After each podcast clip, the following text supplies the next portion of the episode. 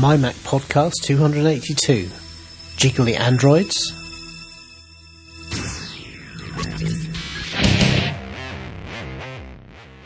You're listening to the My Mac Podcast with your hosts, David Cohen and Guy Searle.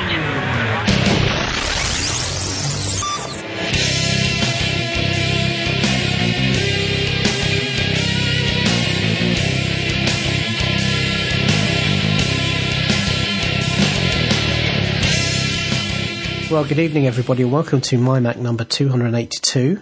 I'm very pleased to be joined once again by my um, partner in crime here on the podcast, Guy Searle. How are you doing, Guy? Oh, pretty good, Dave. I've uh, I've been away for a while. I haven't been on the show. You've been on some fairly epic travels. yeah, yeah. As a matter of fact, if um, I've got about a four part blog over at uh, mymac.com that that tells the whole truth of everything that happened to me from leaving here to getting the Mac World and getting back, and there wasn't a, a, a single bit of exaggeration in any of it. Now, we were just talking before we start recording about how slow kind of news is in the Apple community at the moment. Everyone's kind of sat on tenterhooks waiting for the iPad to come out, um, but there's not really an awful lot going else going on, except for one thing that seems to be getting quite a lot of coverage, and that's the Oh uh, yeah. The sudden withdrawal of 5,000, um, well, let's say ap- ap- applications of dubious content from, Yeah, the, jig- from jiggly the App apps. Store last week. Well, yeah, I think jiggly eye boobs. I feel I feel wrong Yeah. just even saying that. Um, Oh, it's was was probably the one that, that kind of became the poster child for uh, for what Apple did. But for anyone who has been living under a rock and or or has not been particularly following what's been going on, effectively uh, at the end of last week, um, so about a week ago from when we're recording now uh, on on Thursday evening, uh, Apple summarily decided that they'd had enough of uh, these somewhat tasteless apps in the App Store. There was there was as I say, 5,000 of them, but most of them were kind of the same sort of thing, which basically played a slideshow of, of women in various states of undress. Um, Yes. And um, kind of all these apps in the main were a variation on the theme, and, and Apple decided that they were going to shift their policy. And having priorly approved these applications, they, uh, they removed a, a lot of them in, in a very short period of time. And then the internet kind of went wild about it. Yeah, well, I think that you know, the, I, I guess the, the the biggest problem as far as a lot of these apps go is that if if they had actually been in like their own category, then you know there there may not have been as much of a of a to do about it, at least from Apple. But you have these apps that are are basically all over the map. They're in you know almost every single different category that they can squeeze them into, and you know if you look at a, a lot of the, the top 25 lists of the various, you know, various categories, they end up in like one or two of the spots in every single one of them. Do we really need business apps that are looking at, you know, boobs that, that juggle around as you, you shake your iPod or, sorry, your iPod touch or, or your iPhone around? But, you know, kind of getting off that, uh, I, I do have kind of a problem with this and it, it's not so much along the lines of you know free speech and you know that app developers should be allowed to do whatever they want to do. I, I guess my biggest problem with it is is that every single one of these developers paid a certain amount of money in order to be an app developer in the store. They created these apps, they submitted these apps, the apps were approved and put into the store by Apple, and at which Yeah. point whichever ones that you know if they were sold at at a price apple got their their 30% Yeah. so without really coming up with a an explanation of of why they were removed they were basically just sum- summarily dumped. And the only thing we really heard from Apple was, and it was this was really kind of a, a, a BS answer from Phil Schiller that you know, oh, we had gotten some complaints, but then on the same token, you have at least two apps, one from Sports Illustrated and one from Playboy, that is, you know, I mean, really, this it, these are variations on a theme. You know, they're they're Yeah. basically very pretty girls with little to no clothing on, and you know they're relying on you know horny iPhone horny iPhone owners to go out and buy these apps. Yeah. But those applications are still there. So, you know, what is the difference now between you know some guy sitting in his basement in Amsterdam or wherever these guys are and creating apps with near to naked women and someone like Sports Illustrated or Playboy. Okay. So let me let me come back to you on that because you've pretty much kind of summarised what I what I would view as being the pretty much the consensus view. That's kind of how most people have reacted to it. There, there have been a few guys who've uh, on on you know bloggers who've, who've said you know this is oppression of free speech and No, when you bullshit. get into censorship, censorship, you know, censorship is always wrong and all that sort of thing. And yeah, I think I think you and I would both agree that that this is not an issue of free speech because No. nobody's saying that these guys don't have the um, right to create and, and do these sorts of applications. And certainly the iPhone and the iPod Touch with web browsers are quite capable of accessing this sort of content. And in no way is Apple trying to block the browsers from, from accessing Well, they couldn't. that's a, well. They, even if they could, they're not. They're not. They're not making any sort of attempt to, to do anything like that. So it's not an issue of free speech um, at all, or censorship. uh, or censorship. But uh, but obviously th- there is a policy decision that Apple has made here. Now my take on this is that this is nothing to do with particularly the nature of these applications. Um, I think it is to do with Apple controlling and protecting their brand image.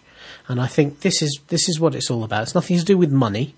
Um, I know people have said that, oh, well, Sports Illustrated and Playboy must be big customers of Apple and, and must pay them a lot of money. Um, all those applications must generate them a lot of money. So um, Apple is, is playing ball with them, or, or Apple is trying to cut a deal with them for the iPad, which is all about money. So there may be some issues like that in play, but I don't think those are the primary motivations. Because frankly, if Apple were to take 5,000 applications and just cut them out the App Store, that's a big chunk of change disappearing if those apps are selling well. So I don't believe it's anything to do without money. I think it's to do about their brand. These these devices, I- I, I think we all accept now. I, I certainly know from from anecdotal personal experience. There's a lot of kids who are having iPod touches being bought for them now or iPhones, um, and I don't think. I, I think people probably have complained because I don't think, as a parent, you want to buy your kid an iPod Touch and then find that they're they're accessing that sort of application. As you pointed out in your kind of introduction to it, these apps weren't sitting in a sing- in single place. They were being effectively spammed throughout the App Store. Right. There is no way that a business application or a utility application should should be demonst- should be uh, illustrating those sorts of images. So or competing, or or you know, or legitimate apps of those types competing with apps like these. Absolutely, and those, the, you know, the fact that those applications were being s- submitted all over the App Store, it, to me, it, it was an indicator to Apple that the developers of the applica- these applications were out of control, um, and were were basically moving the line as far as they could move it. Now, let's think about the process behind. Suppose I sit down and decide to write one of these um, you're, we all know, and I think we all accept that the application, uh, uh, the process of putting an application into the App Store has been criticised for being fairly inconsistent and somewhat opaque in terms of what the policies are. Um, well, so I you- think that's that's a big part of it is that there doesn't seem to be one. uh, well, that's fine, but you know what? You kind of know what at this stage. You know what you're getting into with the App Store. You know it's opaque, Yes. and you know that it, the only consistent thing about it is that it can be inconsistent. Yes. So, and and we've talked on the podcast before. When you remember when we talked to um, the guy who had his uh, his application rejected because it, it duplicated functionality on the iPhone. Um, we we said at the time that that you know Apple's approach to this can be somewhat mercurial, but you kind of know that, and you know when you're de- designing your application that if you're going to skirt close to some of Apple's um, more sensitive spots, then you're running the risk of being rejected. Yes. I don't think there's been there's been relatively few complaints of people saying, "Oh, I've had my app rejected," and uh, it never even occurred to me that it might run foul, afoul of Apple's policy. So if I'm sat here, right here, here I am sat in my Amsterdam basement, say, and I decide I'm gonna I'm gonna concoct one of the applications to market my company. And let's face it, these applications are not titillating in themselves. They are about generating money off the um, off the back of these images. oh, naturally.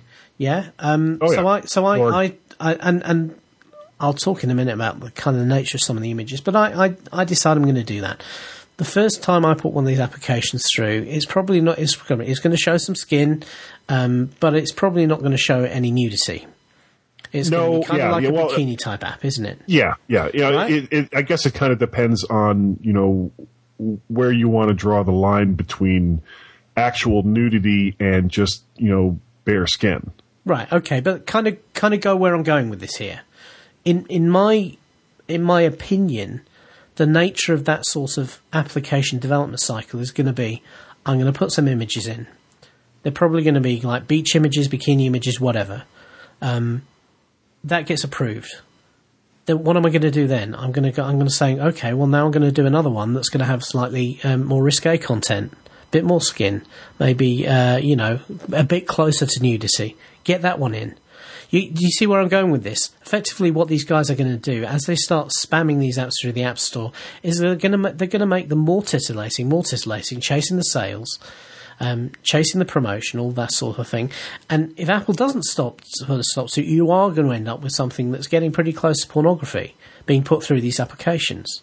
And I think we all appreciate that the more that um, these guys put these applications into the App Store, the higher the number of quantity, the more difficult it becomes to quality control each one. Make sure that you've seen all the images and you're going to approve it or disapprove it. So if you're uh, if if, if that's the situation you're in as Apple, and you're also starting to get uh, an increasing number of complaints. Well, assuming gonna- that that's actually what's going on. But go you, ahead. uh, come on, you, are you telling me in the United States today that nobody ever found one of these applications on their son's or their daughter's iPhone or uh, iPod Touch and didn't, didn't email Apple to complain? Well, they very well may have complained, but at the same time, you know, it, it's not up to to Apple to you know to, de- determine where the line is drawn for each individual purchaser of an iPhone or an iPod I. Touch. I know. I agree with you. I don't think it is because obviously that's an impossible thing, and and this is the the the knife edge that Apple has put itself on by adopting a controlled approach to the App Store. Well, But that's I- but that's that's part of the problem is that you know they do have control of the App Store, and for whatever reason, they've allowed these apps to proliferate through almost every single category. Now, if they had an explicit category, which I, I've heard rumors that that's kind of where they're going, and that the explicit category would require, you know, some slightly higher level of security to try, you know, to at least make the attempt to keep, you know, people under the age of 18 from accessing some of these apps, then that would alleviate most of the legitimate complaints that anyone who had contacted Apple might But have that, had. that's, that's kind of getting a bit beyond where we are now, isn't it? Because that's that's a, a potential fixed solution to the problem, but in fact that's not where, where Apple was last week. They had No. a problem. They had these applications all over. Now it's easy to sit here and criticise them for actually approving these apps in the first place. Yes. I think we all appreciate that this application approval process has become very mechanical. We know it's done by a, it's outsourced to a group of guys who are following policy guidelines. We know that it makes mistakes. We know that it's sometimes inconsistent. And at the same time, we know that the number of these application submissions has been going up and up and up. And there's been, from people like ourselves, pressure on Apple to improve the speed and the efficacy of the application approval process. Okay, no argument there. Yeah. So actually, as a community, we're kind of responsible in, in small part for this because we've put pressure on Apple to try and deal with their application approvals much more quickly. As soon as you do that, you're going to lower the quality bar. And I think that's exactly what's happened. My belief is Apple found itself in a position last week where they were getting increasing numbers of complaints. Who knows? Maybe they got started to get some complaints from some uh, um, uh, some some groups groups who who maybe they pay a bit more attention to than other people.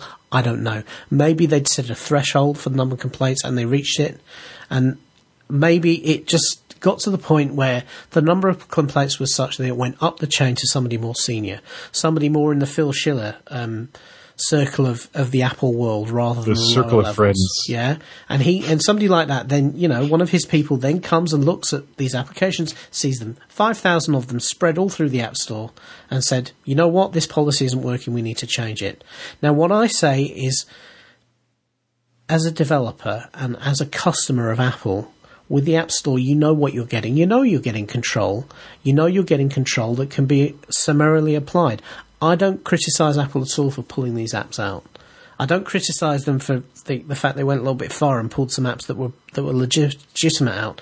And you know what? I don't criticize them for um, retaining Sports Illustrated and Playboy. And I agree completely with what Phil Schiller said about those ap- those applications, that they were came from legitimate ent- entities who um, have an established level of content that's available in other areas in other channels where um, that that content is fairly legitimate.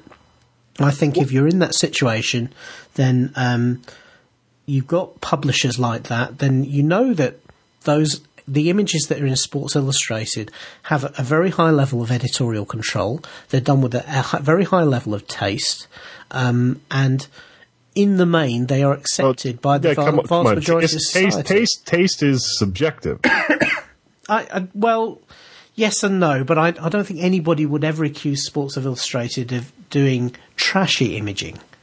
Well, no, I don't. I don't think. Uh, No, well, that's uh, kind of what I'm getting at. I'm- There, cer- there certainly are. There certainly are groups that would that would say that their swimsuit issue, and you know, and there are people that are this extreme. They would say that their swimsuit issue uh, is pornography. Right. But and, not, talking- we're and I'm not saying that I Yeah. agree with that, but Yeah. you know, I, I guess I guess my whole my whole problem with this was that there there really was no warning. There was no, you know, there was a Apple could have handled this in, in a very different way. Uh, instead of just removing all the apps that, that these developers have, have paid Apple money to put into the store and Apple has gotten their cut, they could have they could have created the the new category, an explicit category, moved them all into there. And, you know, that way nobody's apps are cut, nobody's apps, you know, no, nobody is, is losing money. No, you know, there, there's no decision made by Apple that is, that is just, you know, okay, we're just going to remove all these apps. Now, in, in my mind, there should be really only two reasons to remove apps of this nature. One would be for copyright violations because Apple is the gatekeeper, could certainly be held responsible for images that are, you know, not under their control since they do control, you know, what apps can be in their store. And for security issues, if there's a an image that you click on that would suddenly redirect to another site that could, you know, put some code on your phone and, and Okay. open it or whatever. Let- but those are really the only two reasons, legitimate reasons that I can think of for okay. removing apps that Apple has already vetted and has received money for. let's let's let's let's deal with a couple of the points there. First of all, let's deal with the copyright issue. Okay. Right? I do not believe that. Uh, and, and let me make it clear: I'm not a customer of these applications. I've never actually used one. That's right. right? But I do not believe that the majority of these images uh, within these applications um, were the were came from the legitimate copyright holders, Oh, I, I have no doubt of that. right? Because the nature of this type of um, explicit material on the internet is that it's stolen. Um, that is, you know, that's an established given. fact. That's almost if a you go to any of the of the sites that offer um, clips or pictures or anything like that, they've all ripped it off from other. You know, this is basically how this industry from other, works. from other, yeah. I mean, yeah, they're all ripping it, ripping stuff off From from, each other. everything else, and even the guys creating legitimate content are ripping off ideas from um, other legitimate copyright holders. We all That's we've right. all heard about, you know, and bad '70s porn music. the, well, yeah, we've all heard of you know Saving Private Ryan and the riffs on on Saving Ryan's Privates, the riffs on Yeah. that, all that sort of Yeah. thing. That's what this industry does. Okay, Sure. so just from a copyright point of view, I reckon that, the, that a very large percentage of those applications were in breach of copyright. Oh, no doubt. Yeah, so that's one problem. Okay, security. Yeah, I, I mean, I don't, I can't really argue with you there. I would certainly hope that Apple weren't letting applications through that potentially had a security risk to the to the phones. Um, Well, but I mean, in- a, lot ter- of these you apps, said a lot of these apps do have web links in them. Yeah, okay. They're- It's, they're- it's relatively easy for them to submit an application that goes to you know website you know, we're really nice Christian girls.com. But I, but I think I think anybody who actually had malicious purposes and wanted to do something like that will probably not put it in a in a explicit application. They dress it up as something a lot more mundane, um, and uh, and look to to generate the exploit that way rather than something because th- there are you know a lot of us are immediately suspicious of any of those sort of applications for precisely well, yeah, that but reason. at the, at the same so. time, if you've got a you know you've got some photo photo app and it's there and it shows puppies. Okay, how many people are going to buy that app as compared to somebody who's going to buy an app of women in bikinis? So yeah, but you if, know what? if you're looking for if you're looking for the most bang for the buck and, and getting as many people to you know hit your outside content away from the app, we know whether it's malicious or not you're not going to put in puppies. You're going to put in girls. Well, maybe, but I, I, think I think that's a side issue. I don't think that's that was a primary reason for Apple to to to, to adopt this route. They were worried about security. Oh no, uh, I, I, and I'm not saying that, that that was that was even a consideration. My whole you, point you was said though, you said though that that, that copyright and um, and security, security, were the only two reasons you could see for removing the applications from yes, the store. I disagree exactly. with you because at the end of the day, this is Apple's playground. If they decide they want to remove 99.9 percent of all the applications in the store. That is their right to do so, and that's what you pay for when you sign up for the, the developer agreement. It is just the same as um, the Walmart family, the guys at the, uh, the what is it, the Waltons are on Walmart, um, deciding yeah. that they're not going to have um, music with expl- explicit lyrics or um, magazines with uh, explicit sexual imagery in them. At the end of the day, it is their store, and they decide what they sell and what they don't, and they can they can be just as capricious, and they can just change their mind, and they can let things slide, and then have a change of policy on the back of complaints or on the back of pressure from certain groups, and you know they are a private enterprise, and it is their absolutely their right to do so, and Okay. nobody in the App Store or in Walmart has any grounds for complaint. But where the where the Walmart analogy falls through, Dave, is that you know you're selling a magazine that has explicit pictures, or you're selling a CD that has explicit lyrics. You're not paying Walmart to have those items in your store. Well, in some, Whereas some cases, in, yeah, in some cases, I think I think people do pay Walmart Well, because all right, they, that, they that's want under that's under the table stuff. I'm talking about I'm talking about in everyday legitimate legal business practices. You're not paying Walmart to have your stuff in their store. well, how, how much are these developers paying to get their applications in store? They're paying what 199 Well, I think it's I think, I think it's hundred dollars a year, right? or pos- oh, I should I should have looked this up before we did the podcast. Um, But but yeah, well, whatever it is, though, it's not a huge sum of money. no, no, and, and and I suspect legally that those uh, document the documentation is written that you're paying that for the right to be a developer and get access to the development kit, not for the right to have your application published. Yeah, that that's probably very true. But know, I- I've, I- I I've think- never seen I've never seen the No. agreement, But- but and I, the I've never heard it expressed like I that. think I think I think there's a difference between having the right to develop for a platform and having the right, you know, that there is, I don't think there is a right of publication. At the end of the day, Apple uh, can perfectly well decide to reject your application despite the fact you've paid for the developer fee, and um, if they decide that they're not going to publish your application, then that can, they can suggest changes to it, but ultimately they can decide Not that they're not going to publish it, and that's that's kind of the end end of the matter. I don't th- I don't think that that is uh, you know particularly a thing. I think this is Apple's playground, um, and you've got to play by their rules. And if they suddenly decide that rules have changed, um, that's kind of tough. I think I'm, I think that is the reality of the situation. And well, very true. in but this case, I have the, very the, little prob- the problem is these these are applications that they already allowed. Yeah, Now, if we were talking about, you know, like if Google Voice, if we were talking about an application that they rejected for whatever reason, had never allowed on the store, we wouldn't even be having this argument. okay, but You know, that my that- problem is my problem is that they already allowed these apps in the store, and instead of instead of doing the smart thing, which in my mind would have been to move them to a category where they weren't going to clog up all the rest of them. Now, now the way I see it is part of the reason why they probably did this is they're getting ready for the iPad. So as these people, as new people are coming in buying iPads, you know, quite a few of them ha- are pro- have probably or will probably have never used an iPhone or or an iPod Touch. You know, brand new to this. yeah, I'm sorry, brand new to this. So they go into iTunes and they want to find a business app. So they go, they go to the business category. First thing they see is, you know, two of the top 10 are Jiggly Boob apps. Well, that, that sets a bad precedent for, you know, whoever yeah. it is that, that's buying this device to use for legitimate purposes and not just to look at, at, you know, pretty naked girls.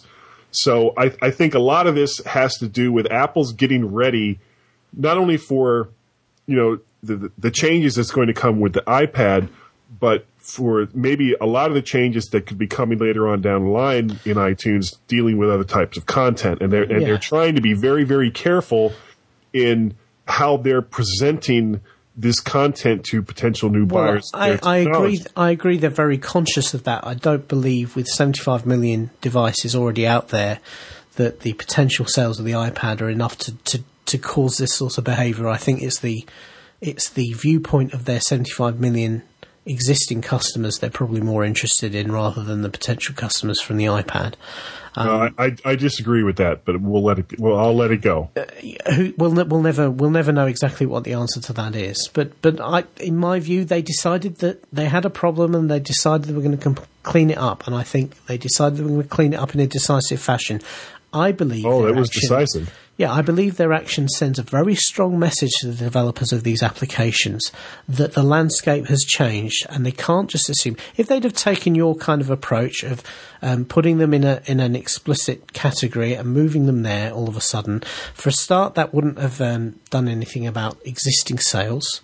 Um, that that you know, I, I, I wouldn't imagine actually that actually uh, that any of these applications that they've been purchased have been removed from people's iPhones. Actually, so maybe that's not a, a point. Well, no, no, I, I don't think any of them have been removed. No, you know, my my issue my issue is that they basically removed them without an explanation. They they gave. But I, I don't really think they have no to give an explanation. I don't think they have to. This is this is their this is their playground. It's, this is their um, space, I don't think they have a, they have to give an uh, an explanation.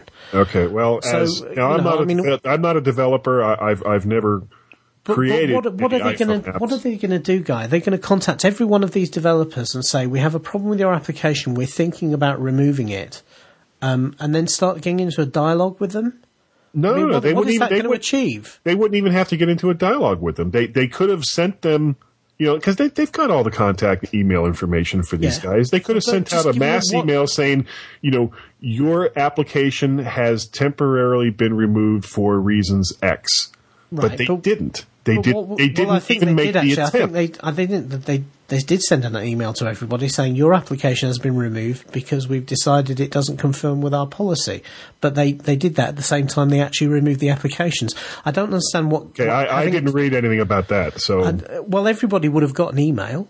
Everybody got an email saying that nobody's applications has suddenly disappeared without any notification. Um, though I mean the one the one complaint I did hear was from the guys who had the um, catalog application that was selling that was selling bikinis, and their app disappeared, and their email had been sent to them, and they thought it was spam because they didn't believe it. They thought it was a joke. So um, the email was actually filed in their spam folder because they'd marked it as spam. But they had received a notification. The notification was concurrent with the application disappearing from the store. So okay, I didn't know that. I don't. I don't. What I don't get is is why having a delay, giving people a notification, and then pulling the apps anyway. What what that would have benefited anyone? Because all that would have done is besieged Apple with people saying, "Well, please don't take my application. Um, you know, what can I do to change it?" and all this sort of thing. And I, I don't think they wanted to deal with that. I think the risk, the the reason they've sent this sort of message is that look, we're not talking in the main about legitimate stand up application developers who are trying to make a crust off um, off these applications. We're talking about sleazy porn developers who basically want to try and make as much money off the you know their particular images and whatever as possible. And I think Apple wanted to send a very strong message to these people to say there is going to be, not going to be any negotiation. There is not going to be any opportunity for you to try and adjust your application to reconform with whatever our policy is. We just want it gone. Uh, if you'd have given them a window, if you'd have given them notification, if you'd have given them an opening and, and said, well, we're thinking about doing this, you would have had a, certain percentage of those developers immediately resubmitting their application in a different form to try and get round what they thought the policy was. So all the ones that were, were kind of taken away in the utility carrots category would have been trying to shoehorn some sort of utility on top of the application. And, you know, the secret is you press the button over here and all of a sudden you get to see the boobs. So I, I think Apple was saying, you know what, we're not going to have any of that. We're just going to get rid of them, and they're gone. And eh, I think the public relations fallout within the tech community will be yet another story about oh Apple's inconsistent, Apple doesn't run the App Store very fairly and everything like that. I think the wider message when you see it on the BBC website, when you see it on CNN and everything is uh, to the to the man in the street who doesn't really interest in the technology behind this is you know Apple had dirty apps in the store and now they've got rid of them, and I think that plays much better to the man in the street than it does within the tech community. And I well, suspect that, that was the message Apple were trying to send that that falls along the line of, of you know I mean that that that's really closing the barn door after the horse has gotten out. So you know, I, I guess I guess in, in the long run, Dave, we're going to have to disagree on this because I I I just don't agree with, with the way Apple Apple conducted themselves in this. Okay, all right, fair enough. I'll just leave with one final thought though. Sure. If, if you if you believe that um, pulling these apps Improving an app like this and then pulling it summarily is effectively an admission by Apple of a mistake in their policy. Would you would you kind of agree with that thought? Oh yes, that's very like much saying so. they've made a mistake. Yeah, they should they should not have approved the okay. app in the first so, place. So if they if you're denying them the right to make that sort of mistake, it, how does it work the other way? If they block an application and say no, it's not good enough, and then after reconsideration decide to let it in, as they've done on several several cases, you know that that kind of the the opportunity to correct a mistake works two ways, doesn't it? Well, I don't have a problem with them them saying no to an application, and and you know I, I don't actually have that much of a problem if they don't give much of an explanation as to why they they didn't approve an application. My problem has been that you know these applications of you know granted extremely questionable taste and copyright violations and, and possibly security violations were approved and then summarily pulled. That that's my problem. I think the they message- should never have been allowed in the first place. Well, that, that's if this was the path yeah. that they were going to go down. Well, well, I don't think when they approved them, it, it was the path they thought they were going to go down. But I, I, think they have now sent a message to the developer community, which is. If they suddenly decide that an application isn't in their interest, then they can pull it, and I, I think now everybody knows that. I, I, I think unfortunately, uh, being an Apple developer is is a bit of a there's a bit of a risk and reward thing. You take a risk that your application gets through and stays there and doesn't get pulled. Well, um, let, let, the let's, reward let's is potentially massive sales, so 75 million units. So let, us differentiate between being an Apple developer and being an a, a Apple mobile device developer, because you can make a, you can make a, an application for the Mac you know, no matter what Apple says. You know, Apple yeah. can't stop you and, from creating an application for the Macintosh no, and, and market Apple, it any yeah, way you wish. Apple can't stop you going off and taking your application you've created for the iPhone with your jiggly boobs or whatever, uh, and porting it to the Android and to WebOS and to Windows Mobile 6.5 and 7 and you know what? I bet they're hoping very much that that's exactly where all these people go. I bet they are. and uh, and I suspect that is also um, part of the calculation in this process. And um, that will be interesting. So Apple will become known as the, the clean part of the mobile web, and uh, Android will be where all the jiggly boobs go. Jiggly androids. And I think that's a good point to end the conversation. Yep. There's there's um, a name for the show, Jiggly Androids. Jiggly Androids. Okay, so we're now going to cut over to an interview with um, with Gary Malpass that I recorded uh, last week. Uh, Gary's been one of our listener invites. He's been on before, and uh, I had a very interesting conversation with him. But before we hear from Gary, we're going to um, take a minute to have a have a uh, ad from our uh, sponsor, Otherworld Computing. Mm, so love the. Over to you, Tim, and we'll speak to you all next week.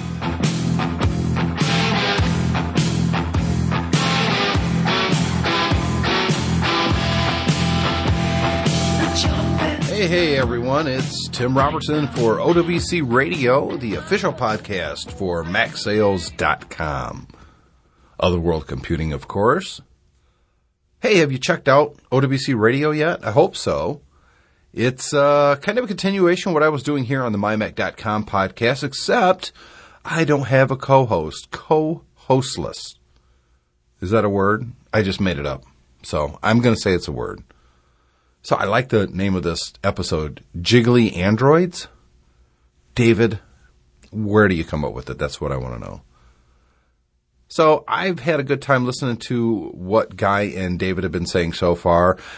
I gotta say though, I kind of agree with what David's been saying uh, regarding Apple and their new iTunes policy for the jiggly stuff. I'm kind of with David. What do you guys think? I'm sure that uh, David and Guy would love to hear feedback from you guys. It's feedback at mymac.com. Talking, talking about feedback, I'd love to get feedback from you guys as well about OWC Radio. I hope you guys check out the site, and if you do, right at the very top of the site, it says go to OWC's main website. If you click that, you'll be at macsales.com. Are you looking to upgrade your memory in your Macintosh? Great time to do it. Look, we all figure new Macs are just around the corner. But if you're anything like me, you're not going to get a new Mac. Not yet, anyways. I'm still hoping to get maybe another year or two out of my iMac. So now is a good time to increase the memory in your Macintosh and get some more years out of it because honestly, you put more memory in there, it feels like a brand new machine. And let's be honest, it's going to cost a whole lot less to update your memory than it is to buy a brand new Macintosh. One of the other things that we got going on right now, we did this whole video series about putting a Mac Mini into your home theater system. Now, they did this independently of uh, any input from me. Probably a smart decision on their part. So I watched this video and I also posted it up at OWC TV. That's right, OWC TV, brand new channel in iTunes. Make sure you check it out. Just do a search for OWC in iTunes, you'll find OWC Radio, OWC TV, and OWC TV installation series. But, anyways, I put this video up of installing a Mac Mini in your media center. It works great. I got so excited after watching this. I ordered a Mac Mini. Now, I had an old one, a G4 Mac Mini. It's not going to cut it. So I got a brand new I don't know, it's like 2 point something gigahertz, whatever. Mac Mini on the way, should be here next week. In fact, by the time the guys record the next MyMac.com podcast, I'll have it and I'll be talking about it over on OWC Radio. So you're going to have to check that out to find my continuing adventures. But one of the things I'm definitely gonna do is put more memory in it. And of course, where am I gonna get that memory? You know. You know where I'm getting it macsales.com. You know, as I record this, I'm going to click Mac Mini in the memory section. And, oh, I didn't click it, see? And I can get, this is a brand new model too. I can put four gigs of RAM in this thing. Heck, I can even go up to, I don't need eight. I can get four gigs of RAM in here for 112 bucks. Well, one, 112.99 plus shipping and handling. Get that over to me. I'm watching great movies on my 46 inch LCD TV via the Mac Mini. It's awesome. So make sure you check us out, www.macsales.com. And now the listener invite with David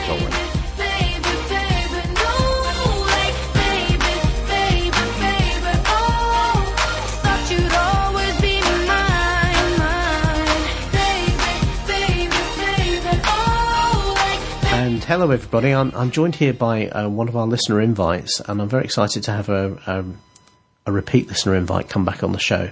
And this is Gary. Gary, is your surname Malpaz or, or Mal? How, how do you pronounce that? Um, I, I normally call myself Gazmaz, but if you want my if you if you want my uh, my real name, as it were, it's Gary Malpass. Malpass. Yeah, that's uh, how I pronounce it, rightly or wrongly. And and we're giving we're giving the Skype pixies who carry the, uh, the bits back and forth between all our computers a little bit of an easier ride tonight because Gary's in the same country as me, uh, and we're in the same time zone, which is always it's always cool and, and a bit of a culture shock after last week when I was uh, halfway around the world and getting up when everyone out here was going to bed. Um, so Gary is, is uh, as you can probably hear from his accent, is also English and, and lives in in the um, kind of the it's, it's like the South Midlands, really, isn't it? Uh, yeah, I suppose it is really. Um, I, it, sometimes we like to put ourselves in the, the, East Anglia region, to be honest Right. with you. But yeah, Okay. yeah, South Midlands. Yeah, um, so certainly much further south of the country than I do because I'm in the uh, in the more uh, the more exposed northern reaches. Um, though in fact you've got worse weather than me at the moment because you've got snow on the ground and I haven't. Correct. Yeah, Absolutely. That's- yes. that's just the way it goes. So um, tell us a little bit about yourself, Gary. I mean, um, you are um, you, where, where I first came across you was. Um, was uh, you, you on Twitter, but but I very quickly found out that you actually participate in a in a podcast. So Well, tell us, yeah, tell that's, that's that. right. Well, uh, just a little bit about myself. I'm a fairly ordinary guy. I work for a, a fairly large American company um, over here, and uh, obviously that's a nine to five job, as if any job is nine to five these days. But uh, let's call it a normal nine to five. Um, and outside of um, that realm, I do a quite a bit of rugby refereeing. Uh, but I've always been interested in computing and computers. And before becoming a um, a Mac aficionado, Yeah. he, he says jokingly, um, and started drinking the Kool Aid, which I think I do drink far too much of these days. Um, I was obviously messing about with uh, Windows machines, um, and I didn't really get involved with um, the Mac world, although I'd always um, I'd always wished I'd bought one of those cubes. Now I know that um, looking back, and a lot of people are a little bit derisory about the cube, but it was always um, whenever I saw it advertised, I always lusted after one of those. Yeah. But never got Yeah. round to going because obviously it was it was a Mac. It wasn't it wasn't a Windows machine. Yeah. Um, so, and using the computer, I used to take it apart and because I was just interested in doing that sort of stuff, you know, so getting inside the guts of the machine, um, and fiddling about with video cards, changing processors, obviously changing RAM, Yeah. messing about with, um, all sorts of stuff on the motherboard. Um, and really kind of just doing administration on the computer so that Mm-hmm. Yeah. my wife and my kids could play the games and, you know, Yeah. use Office, etc. you're kind of kind of the resident geek in the family. Yeah, yeah, but I, I, I was kind of doing all of that stuff. You know, I was doing, I was kind of the home IT Yeah. administrator. Yeah. And it wasn't until, uh, and one of the reasons I didn't go over to, you know, using the Mac was because I felt that I couldn't do that sort of thing on a Mac. You know, it's Yeah. Mm-hmm. like you, you had your iMac, that was it. You could perhaps change a bit of RAM, and if you were really geeky, you'd go in and, and change the, the hard drive, Yeah. you know, with lots of screws and little fiddly bits. Anyway, I, you know, I thought that's not for me Yeah. until I suddenly heard lots of people talking about the Mac Mini and going Mm-hmm. in and changing the hard drive and updating the RAM. Not, you know, perhaps not doing too much more than that, but you know, that was enough. I enjoyed that sort of fiddling, so I, I thought, well, I'd get one. Mm-hmm. Yeah. and and that was about October, September, October, two thousand and seven. And it's well, it's changed my computing experience. It's it's very interesting you say that because I I also was a, a Mac Mini user. Uh, that was my first Mac, um, and uh, well, my first kind of real Mac. Anyway, uh, I kind of sort of dipped my toe in before that, but that was the first Mac I went out and bought, kind of new. Um, and, and I know plenty of people who have the same sort of story. And, and it, nowadays, it's it's a machine that kind of gets um, derided a little bit, or uh, uh, and it's almost like the forgotten machine in Apple's lineup. But uh, it really was kind of a you know an entry level into an awful, for an awful lot of people who hadn't used Macs before. I agree with you, and I, I think I agree with you that what you said there, which it's the forgotten map because I've actually got two in the house now. Uh-huh. Um, I, I, we're not power users, Mm-hmm. um, so I actually run a Mac Mini as our main machine. Yeah. Um, but I've also got a Mac Mini which I use as an iTunes server to feed the Apple TV, and um, I also feed from that all of our iTunes uh, music, which Yeah. is not stored on the main Mac Mini. We, you know, we feed to that through the uh, time capsule. But of course, you can't run iTunes off the time capsule. No. Um, and the, i the the Apple TV obviously really needs to be able to run from um, from iTunes. Now, running that off the main Mini, which um, obviously everybody uses, because I've got one Mini, but we've got four accounts on there for the Right. two girls and my wife, myself. Um, we've got a dog, but he hasn't got an account yet. um, but obviously, it, it, it, you'd never have the right account open if somebody wanted to watch something off the Apple TV. Now, Right, I see. could have just bought an, um, a Mac Mini and obviously used that as, you know, the media center. Um, but I got this um, Mac Mini, and it basically just sits there running iTunes and updating itself. And I've just got into a workflow with uh, with doing that actually, and Yeah. uh, you know, um, I'm running the iTunes from that. It, it's time to com- come on at certain points of the day and go off, and uh, it just sits there. It's obviously a low power unit, so Yeah. uh, yeah, it's pretty efficient little little little way. Although a little bit geeky, I suppose. Yeah, absolutely. So, how did you move from, from getting into Mac Minis and, and playing with those to, to getting onto a podcast? It's a bit of a leap. Um, yeah, leap of faith. Um, well, th- actually, I got into podcasting pretty much in, in a very similar way to, I think, some of the uh, contributors on the MyMac podcast. Right. I was listening to, I came across um, the For Mac Eyes Only podcast, um, and I quite enjoyed Mike's um, delivery and you know the way he um, was very considered in his views, and he's got a very relaxing tone. Yeah. So it was a podcast that I listened to, and I forget which episode now. It might have been his hundredth. It could well have been his hundredth episode. He had some giveaways, some uh, software giveaways. Yeah. And I thought, well, I'll put in. Yeah. Driving to work, um, listening to the podcast one day, he pulled out my name. It's, it was actually his daughter who was doing Right. the draw, and she Yeah. pulled out this name, and it happened to be mine. So obviously, I had to contact him and, Yeah. and get involved, and you know, to be able to get the software, which was an application um, called Disco. I don't know Okay, yeah, I remember that. I remember disco, yeah. um, and um, I had a problem with the uh, with the license, which I emailed him, and he said, "Well, here's my um, iChat account." He did. Do you I- obviously first question was, "Do you use Yeah. iChat?" Which Yeah. I, I tend to, um, and I contacted him over iChat to get these problems solved, which we duly did Yeah. and we got chatting, and I, it, somehow we got chatting over the audio. Um, you know, uh, doing an audio Yeah. chat over uh, iChat, and we just got on. You know, we just chatted with each other and got on. And um, I don't know how it came about. I've got a feeling now. 2007, the um, the Macworld that year was that. I think it was when the um, MacBook Air was released. Right, So it yes, been- okay. So it Yeah. would have been January 2008. Yeah, that's right. In fact, that was the, the last, before this show I've just been to, that was the last one I was at. That, that right. So that was it. Was January 2008 when the MacBook Air was released, and he said to me, "Would you like to come on and we'll do a you know a rolling discussion or something?" You know, we just cool. and we've kind of done that ever since. You know, we we do a live podcast where we just he records basically our discussion of what we're seeing over the interwebs, which Yeah. is it's quite fun actually. So, so you and you also do kind of like a recorded segment that guy, kind of go, Well, slots in the show as well, yeah. that led on that led on to me saying well you know I, you know I could perhaps do something. Because one of the things I had used to listen to was Don McAllister used to do a European um, podcast. I can't remember for the life of me the name of uh, what he called it. And then he stopped because obviously Don's a busy man. Yeah. and to be perfectly honest with you I, I tend to understand why he stopped doing it, and I'll get onto that in a little while. Hmm. But I said to Mike, yeah, I'll do something. I can't really do, you know, I'm relatively new in the world of, of Apple and Mac, but I'll do something from, you know, let's call it something, and we came up with a name, News and Views from Across the Pond. so, so this is a European perspective on the Mac community. Yes, Yeah. yes. Uh-huh. To try and mainly UK based, but I do Yeah. try and pick up, you know, as much information as I can from the continent, which is uh, only really having one language makes it a little bit difficult at times. But Google Translate is my friend. Right, fair enough. Yeah.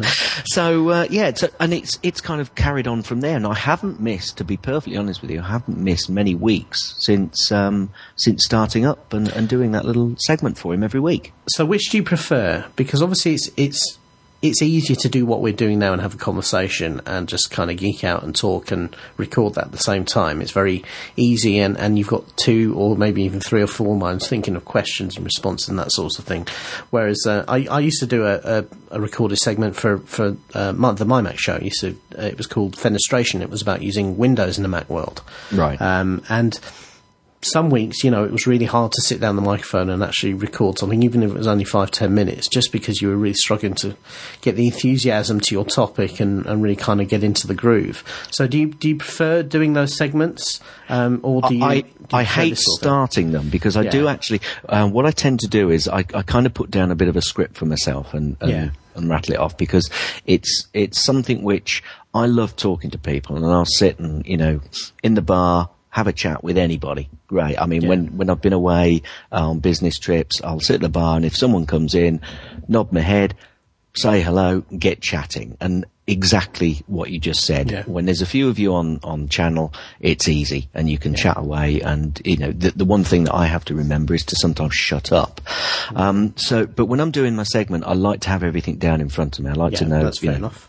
Because um, it's a pretty concise segment. It's Mm-hmm. not normally longer than 10 minutes, and it's normally between about six and eight minutes or so, Right, although, okay. you know, Mike doesn't mind me going over, to be perfectly honest with Yeah. you. Um, so obviously I try and um, formulate that. So I've got some RSS feeds, um, which I now, I used to have a load of favorites. Mm-hmm. Which I used to go out and obviously f- uh, have a look at those um, those websites, and I used to collate the uh, the links, um, and then obviously go through those links of uh, links of pieces which I think might be of interest, Right. i.e. the views bit, Yeah. um, and obviously news from a European perspective. Right. hmm Yeah. Uh, but now, obviously, the wonderful uh, world of RSS feeds, and again, I knew about RSS feeds when I was a Windows person, but I never Yeah. really used them. But came over to the Mac, and the applications, especially NetNewsWire, was you know a godsend. Although it, There it is, went- yeah, there is something about the platform that kind of uh, encourages you to try different things and use different Yeah, things in a way that, that many Windows users don't do. I'm, I've never really been able to put my finger on what it is, but I think it's something that, something to do with the fact that um, it's very. Uh, it's very easy to install new applications. It's friendly, isn't it? It's friendly. Yeah, it is. Uh, it's not. It's not the great big thing that it sometimes can be on Windows. You know, ninety percent of programs you install on the Windows machine require you to reboot the thing before you can use them. um, whereas most of the time with a Mac application, you just kind of drag it to the applications folder and, and, and off you go. There is something to the fact that that process is, is in my mind, is a lot easier. But I'll Uh, be honest with you, David. I'll be really honest with you here. When I first started on a Mac, I had an application. I downloaded it, and I sat there looking at this DMG file, thinking, "Okay, Where's the it, installer? it just it just works. So Yeah. wh- what do I do next? That's right. And that was yeah. it. And because there's there's you know there's just a couple of installers. I mean they're pretty efficient now. Yeah. But when I you know a couple of years ago I'd get a DMG file and I'd I'd be sat there looking at it thinking. Well, I thought they said this just works. It's That's easy, right, you know. yeah. And it's not until you obviously then do a little bit more searching, clicking, Yeah. opening up, and thinking, ah, drag to here, drag.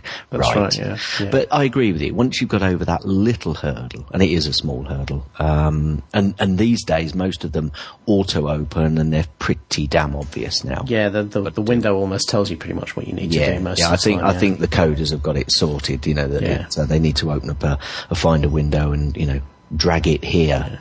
Um, so Yeah. yeah, it's pretty easy.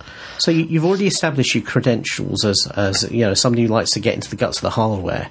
So audio is obviously the one of the original. Well, that and photography is one of the original uh, areas, even before computers came along, where people could get into the the mechanics of the hardware and connecting things up. Are you kind of one of those sort of guys with your audio for the show, or do you literally just bang on a headset and, and bring up GarageBand and off you go? Pretty much, yes. I mean, it's funny that you should mention photography because I used to be a big SLR uh, Yeah. guy. I'd, I'd take loads and loads of. I've got so many negatives that I've really got to sort out and and get uh, loaded digitally because. Um, they're just sitting in a, a folder somewhere. Although, in, in having said that, actually, a lot of the pictures that I used to take, we'd get developed, we'd cut out, and they're in scrapbooks. And my two young girls love getting the scrapbooks down and That's just right, flicking yeah. through them. But I'd still love to get them digitally, you know, changed over. Now, as, as an aside, actually, I mean, one of the, I think I think that that kind of processing thing has not been helped by digital because it's too easy to have them just sat on the computer. And you think, when I get some spare time, I'll go through the holiday photos and sort out the bad ones. And often, often they're sat in your hard drive. Nobody ever gets to see them. well, And when I went digital, which was in the Windows days, I would do exactly that. Yeah. But again, the Mac being relatively easy to use, and I've tried Aperture and I've tried, I'm trying Lightroom 3 at the moment. Um, but I just love the simplicity of iPhoto. Yeah. You know, and I put them in there and I do exactly what I used to do, except I don't put them in a scrapbook, but I put them in, you know, into some sort of order within iPhoto. Obviously I've got my processes that I follow. Um, and cut, delete, sort out, kill the red eye if I've got any, you know, make some changes. And yeah, I, I just, I just love iPhoto and, you Yeah. know, for, for um, showing pictures. Obviously I then sync them to the Apple TV. Friends come round and That's they're right, there. yeah. Yeah, easy, absolutely. easy.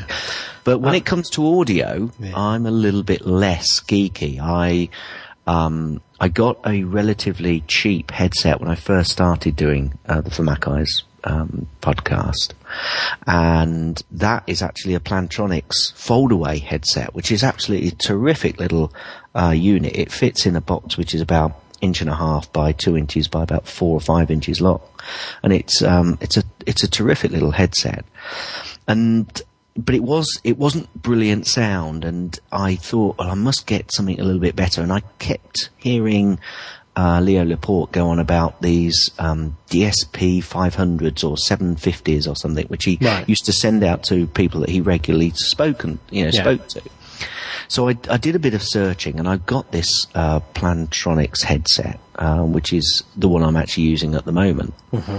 Um, and that is, it, it's kind of one that I use when I'm doing podcasts like this when I'm talking to people. Because Yeah. I don't like to have, um, I've, I use a Rode podcaster. I actually bought that from uh, somebody else off Twitter. Um, Right. Rob, Rob, uh, he's going to kill me now because I can't remember his surname. um, anyway, I, I bought that from him and um, I use that when I'm doing just the for Mac Eyes, uh, for Mac Eyes only uh, Yeah. segment, or because I occasionally appear on uh, the Mac Review Cast for uh, doing a few uh, app reviews. Uh, I'll use that when I'm doing those. But if I'm chatting to people, I, I tend to use the Plantronics headset. Yeah. Okay. Uh, yeah, I'll, I'll have to um, stick a link in the show notes to the Rode Podcaster because it is a it's a fairly neat solution. Yes. Um, and and interesting talking to a couple of people last week about podcasting. You know, there's, there is kind of a an appetite about about how to do it, and um, you know, some one of these one of these things that can where it's kind of plug and play, and, and it has everything you need, and yet it still sounds a little bit better than than a headset. Is uh, is kind of very much in my view the way to go. So the Rode is a USB mic, yes. Yes, it is. Yeah, yes, it is. okay. I, I mean, that's one thing that when I was going uh, going to get it, I thought, oh, should do I need to go through, uh, you know, a mixer and get a, a FireWire or an XLR mic and put it through there? And to be honest with you, I was on the verge of doing doing that and going down that avenue because um, one of my daughter plays the cornet and the other one does quite a lot of singing, and I wonder whether I really ought to go down that route to get mics that they could also use. Yeah. But they tend to use the Rode Podcaster, and it, you know, it, it does the job. Um, Yeah. It certainly does the job. The only problem is it's a USB connection, which this headset is, and that that's normally okay. But I I have had sometimes occasional um, humming issues through some of the USB ports. I think, to be honest with you, that's actually a there's a problem which, whichever way you're going, whether you're doing USB or a mixer. Um, you know, if you get a ground hum through it coming through the system, it can be very difficult to, To- to eliminate locate it. and eliminate, yeah, uh, yeah. it's uh, it can happen whether you're using USB or or uh, conventional kind of XLR and, and three and a half mil jack connections and everything. I've, I've had that on um, on both types of equipment in the past, and it's a, when it happens, it's a pain. Yes, you know. absolutely. In fact, in fact, a few a few months ago, we were going to do a show, and um, Tim had just moved his setup round, and he he was having this dreadful, dreadful humming problem, and he spent probably about an hour trying to figure it out, and eventually found out it was one splitter cable that, that was in his his route was bad, um, had developed some problems, and and uh, you know this thing was only about. Uh, five inches long, and cost a couple of dollars, but it was kind of destroying the entire sound It's- of his setup. You know, It's incredible, isn't it? Yeah, you know, yeah. and the, the pain having to go through and find that, of course, would would have been um, um, an experience in itself. I should think. Absolutely. So um, yeah, USB can definitely be a be a help, but once you start plugging multiple things in, then you can you can you can have some issues. Yes, absolutely. So that's that's the only thing. And occasionally I try and just take everything out and just record with um, with the the unit on itself. But you know, just the one device being plugged in. But I, it, that's not really me. You know, from Yeah. so from an audio perspective, I really am not as geeky as perhaps I could be. Let's Yeah. put it that way. Well, you've got you've got to you've got to draw a geek line somewhere, unfortunately, haven't you? Absolutely. We all had infinite Absolutely. time and infinite, mon- infinite money. We could get into all sorts of things. Oh yeah, yeah. So, are you Yes. the type of person who just records it and then after it's recorded, it's done, and unless you've you know sworn in the microphone as you've done it or something like that, you send it off to Mike to, to incorporate Oh, I- oh, or do oh, you or do you like oh, to craft? oh, I wish. Yeah. well, once I've got obviously all my RSS feeds and I've, I've, I've pretty much sussed out which ones I'm going to be talking about or Yeah. what items I'm going to be talking about, I'll, I'll put something together so I've got something to record. Um, and then obviously I'll, I'll rattle off from uh, that script and those highlights. Um, and Yes, it's very often stop start, and that is one thing which I've I've what I've found I do. Um, I've got to the point where if I make a mistake, I used to stop, Yeah. edit it out. This was uh-huh. when I first started. Stop, edit it out, and then start again from that that section. Well, I soon learned that that is far and away the most complicated and convoluted way of recording. Um, So so five five minute sec- segment normally becomes a two and a half hour opus at that point, doesn't it? and it was taking some time. Yeah. Um, so what I do now is obviously if I if I make a, uh, a mistake or I don't like a, a section, I know I'm going to have to do it again. I tend to just make a loud popping noise. Yeah. Which obviously highlights the, the the end of the section where I'm not happy. Mm. Obviously, it doesn't highlight the start of the section where you know I've got to you know delete from. But at least it gives me a point at which I know that I've made a mistake or Yeah. I'm not happy with. So I'll generally make a loud popping noise and then just carry on Yeah. Um, and repeat the, the piece or, you know, change the piece, whatever I you know, need to do. May have a long pause in there and then carry on and then do the rest of the segment. And I continue all the way through that. Once I've got that, that done and recorded, I'll generally make sure I do a save Yeah. Because I've I have had the issue where I've gone through almost to the end of editing and it's crashed on me because I Yeah. probably absolutely. stupidly tried to do something else at the same time. The, the, I mean, this is actually I stopped recording direct into GarageBand for exactly that reason. Uh, now, the, I mean, this is this is streaming through, um, obviously through the Skype application. But that's going to Audio Hijack Pro. That's just capturing the raw audio.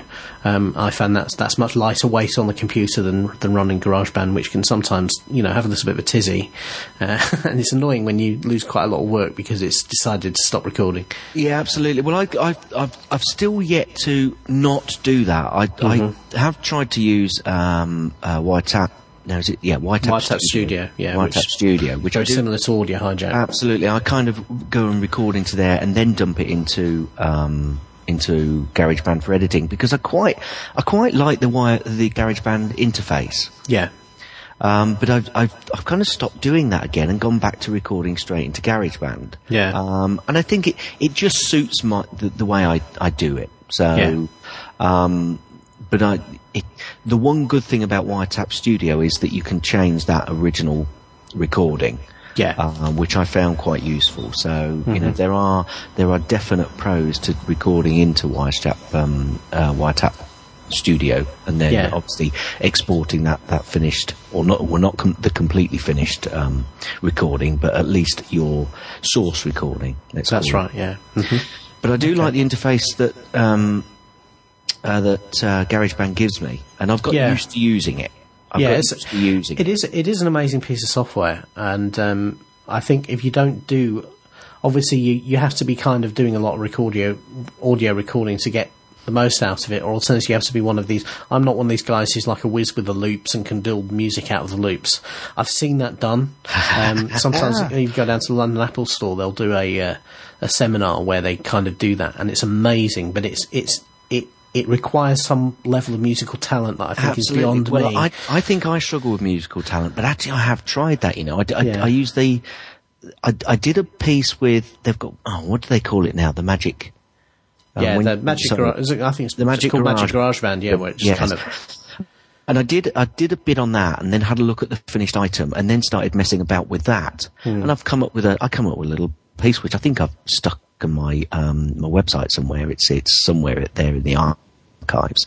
Um, and I quite like it, and I keep thinking I'm going to short take segments out of that and use it as like an intro music because I've Yeah. used a a piece of um, intro which is just coming from GarageBand, uh, GarageBand itself, a, a loop. And, it isn't yeah, isn't that funny when you do that and then yeah, normally what happens to me is about six, seven months later you listen to somebody else's show and you hear your piece of music and you, th- and you immediately think, that's mine. They've it." Absolutely. So far, I've not really come across that, but I have come across it from other podcasts that I've been involved with and listened to, and heard it on other people's podcasts, and I thought, you've stolen that." That's right, yeah. I was there first. yeah, it is odd. That is most odd.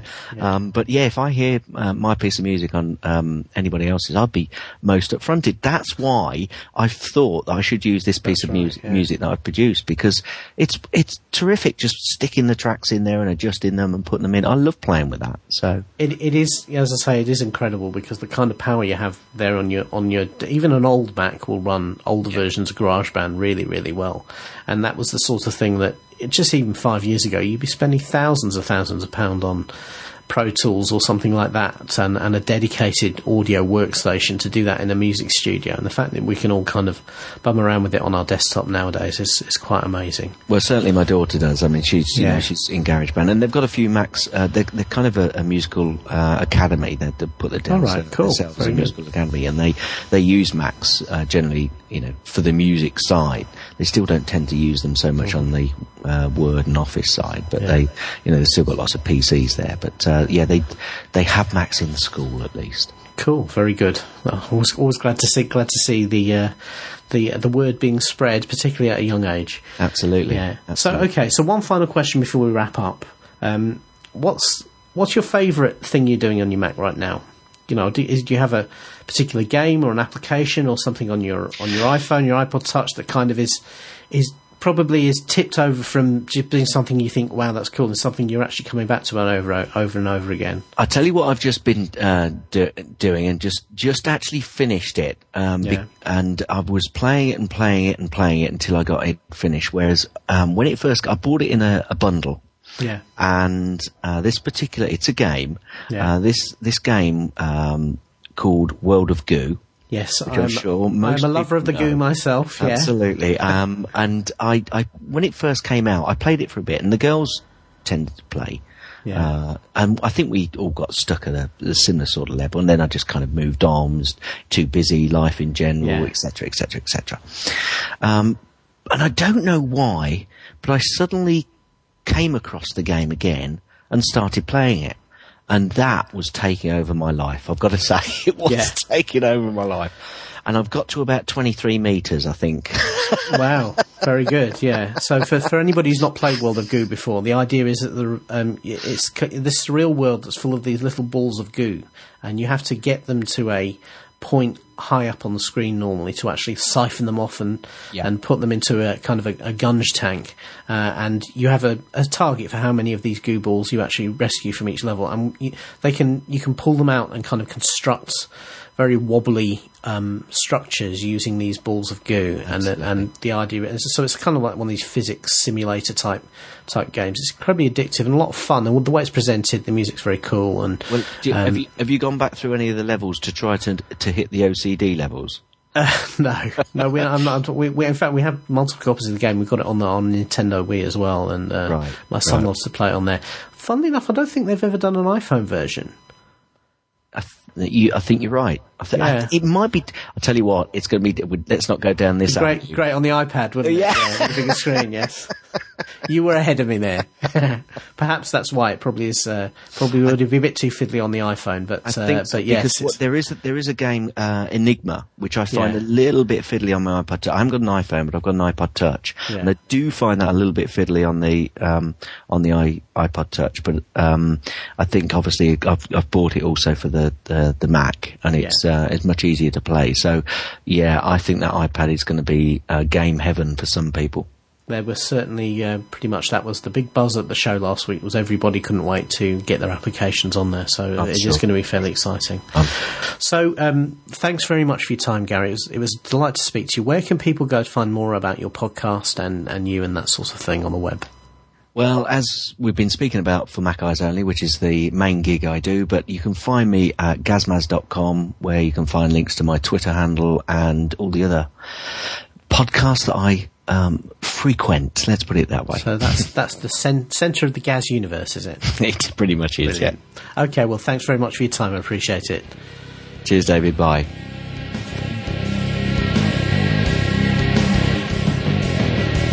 And thank you for listening to the MyMac.com podcast. Please send off feedback to podcast at MyMac.com. Be sure to check out our other shows, including Geekiest Show Ever, My Phototech Podcast, Your Own Victory Garden, and Sam's Cool Picks. All available in iTunes.